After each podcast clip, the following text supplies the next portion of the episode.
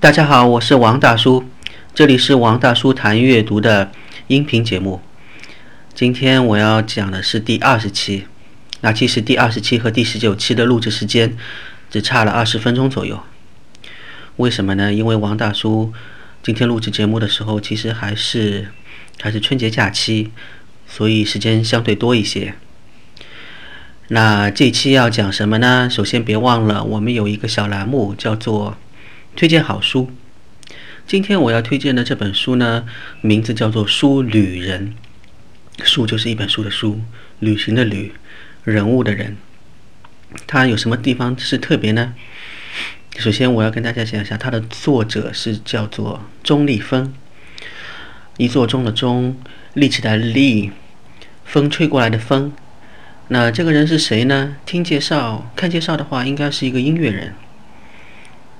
所以王大叔要说的是，首先，其实我并不看的，并不看音乐人写的书，因为我觉得，如果一本书的作者没有一些文字功底，他写出来的书，要么是为名为利，要么就是出版商借他的名声来圈钱，不值得一读。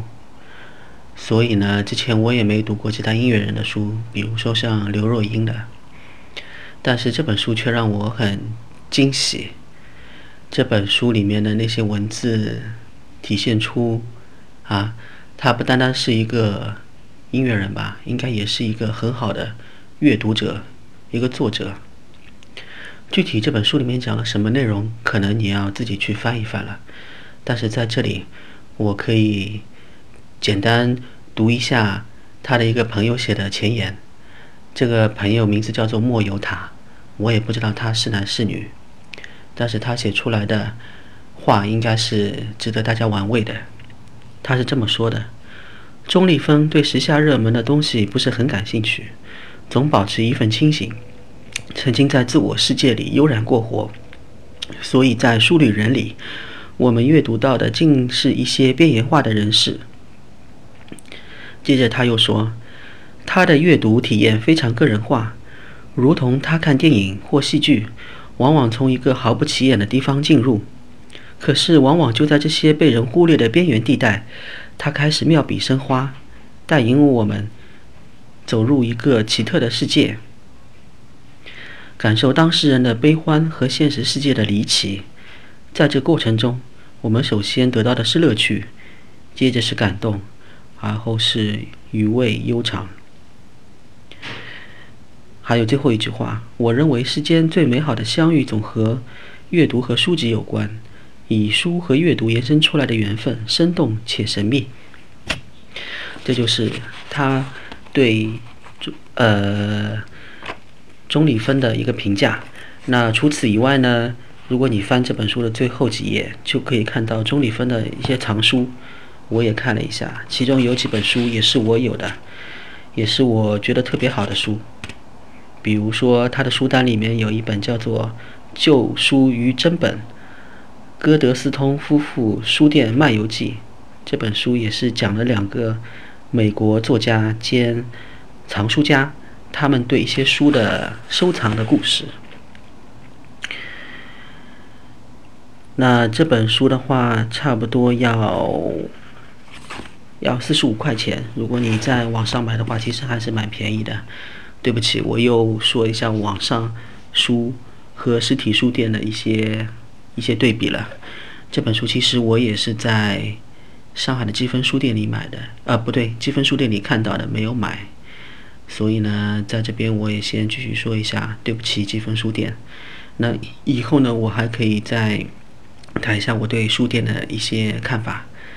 今天现在我就要进入呃主题了。今天我要谈的主题呢，其实可以说很宽泛，但是也不想那么宽泛。我会简单说两句。那今天的主题就是英美文学里面的一个重要分支啦，就是侦探系列。侦探小说，侦探小说其实对大家来说并不陌生。最著名的应该就是柯南·道尔那位英国作家写的福尔摩斯系列吧。福尔摩斯和华生，大家应该都不会忘记，他们的故事发生在将近我估计要将近一百年前了吧。但是你也可以知道，他们也会他们的啊，他们的探案思路就是分析证据，找出真凶。那这种探案的模式，在后来也是一直在流传，出现了很多其他的其他的主人公。但首先我要说的是，这种 应该也是英美特有的，在中国是非常少见的。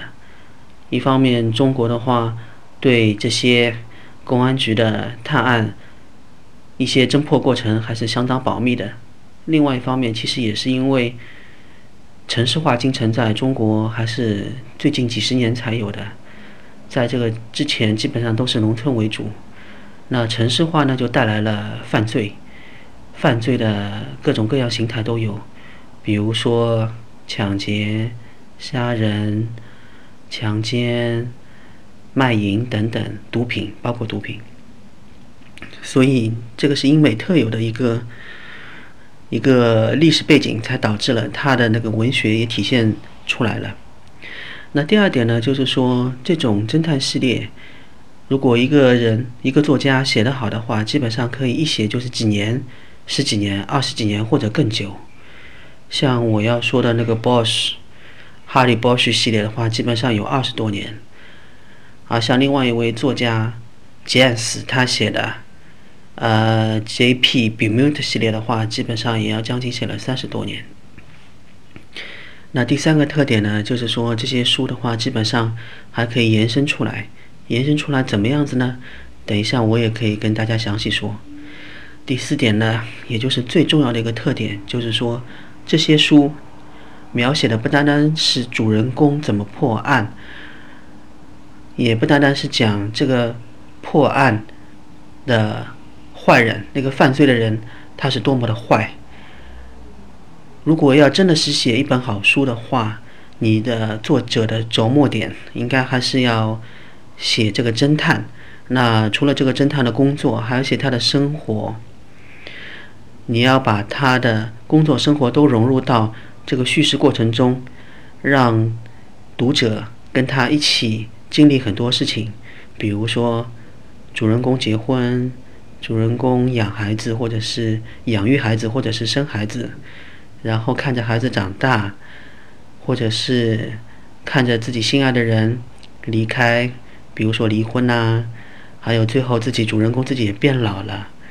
如果是让一个读者。从自己二三十岁开始，一直跟随主人公他的变化，到自己五六十岁的时候，也看到主人公也变老了。这样的话，心里的心里会产生一种共鸣，这样的书才会才会引起更多的人注意，或者是说才会有自己的价值。好，那我也说一下自己。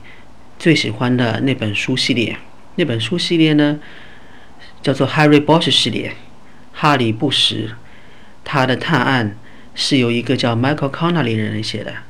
Michael Connelly 呢，其实他自己也是一个原来《洛杉矶时报》的一个记者，他自己后来辞职之后呢，就写了好多书。他写过，写过，就是说，他当初是负责《洛杉矶时报》的。城市犯罪那个版面，所以呢，他写过一本非非小说，叫做《Crime Beat》，就是专门讲一些犯罪故事。但是最让他出名的就是《哈 Harry Bush》，讲了一个洛杉矶侦探他探案的故事。那这个博士有一些什么不同之处呢？他当初是一个越战老兵，在越南的时候经常是钻地洞的。那个时候，他们的地洞或者叫隧道，专门钻的人有一个绰号叫做 “rat” 老鼠，所以呢，他像一个老鼠一样穿梭在地下。那他就对地下那种很阴暗的环境很有很害怕，所以呢，Harry Harry 博士呢有一本书的名字叫做《Black Echo》暗黑回声回声。所以也就讲述了他的一些越南当兵的一些背景。那这个 boss 呢，其实他的母亲是一个妓女，他自己生下来的时候也没有名字，只是我具体忘记了，只是看到一幅画叫做呃荷兰画家画的画的时候，他才得到了自己的名字。他的名字就是跟这个荷兰画家一模一样，叫做 Hieronymus Bosch。那后来为了简单方便，大家都叫他 Harry Bosch。Harry Bosch 的性格呢是非常的嫉恶如仇的。那他为了做一件事情的话，会不惜一切代价。他经常跟那些内务内务部门的话，那些人闹矛盾，因为内务部门呢也有很多腐败的现象，所以呢，基本上他早期的故事里面都是他。最后的呃，小说里面最后的坏人就是一个警察，或者是跟察和警察相关的人。他自己也有一句名言，叫做 “Who police the police? Who police the police?” 就是说，谁来监督那些监监督警察的人？呃，而且他还有一个同父异母或者是同母异父的兄弟，我具体忘记了。那个人呢，是一个律师。所以，Michael Connelly 呢，最后写这个故事，写波士的系列，写了大概有二十本左右吧，写了将近二十年，然后同时也延伸出了 Harry 波士那个兄弟那个律师的故事。那前两年的话，放呃上映过一部电影，叫做《Lincoln Tower》，我看一下它的名字是叫什么。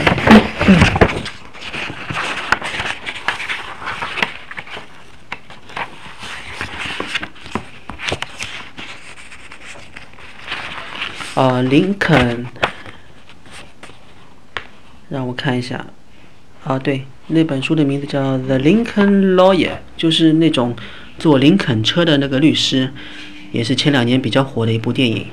那 Harry Bosch 本身呢，这个故事现在已经被拍成美剧了，但是我自己还没看，因为我也想保留自己啊心心里面的那个 Harry Bosch 的印象。除了 Harry Bosch 以外呢，其实在美国也有很多人写类似的故事。比如说，另外一个比较出名的是，呃，John Sanford 写的猎物系列 Prey，P-R-E-Y。但是呢，那个故事我没有跟下去，是因为他故事里面描写犯罪的本身那些血腥的场面太多了，而对侦探呢，心里面描写不多，着墨不多，所以我放弃了。那另外呢，就是说一个作家叫杰恩斯写的《比蒙特》系列。那《比蒙特》系列呢，是我看的比较多的。呃，其实她是一个女的作家写的男的侦探的系列，这也比较特别，以后有机会再讲。那另外一个是华裔作家，叫做邱孝龙。邱孝龙的话写过中国的将。在七八十年代的一些啊一些作品，那他这个作品也是写了，比如说上海的一发生在上海的有人被谋杀的这些故事。但是反过来呢，这些故事的话，其实中国人如果自己看的话，就会觉得很不真实。所以这些书都是给老外看的。那今天呢，我也就先说到这里。反正我是觉得，如果你有条件的话。可以去找一些英文原版的小说来看。如果你真的是对英文看的看不懂的话，你其实可以去看国内的新星出版社出版的这些侦探小说，他把很多书都翻译成了中文，这些我觉得还是对大家蛮好的。那最后说一句，就是说看侦探小说其实不单单是为了消遣，而是也是为了了解一个人的想法。如果你还想对未来有些什么有些什么期待的话，看一本书其实还是蛮有用的。好，今天我也就先说到这里，请大家继续关注我。如果上微博的话，就请就请大家去搜索“王大叔谈阅读”，谢谢，嗯。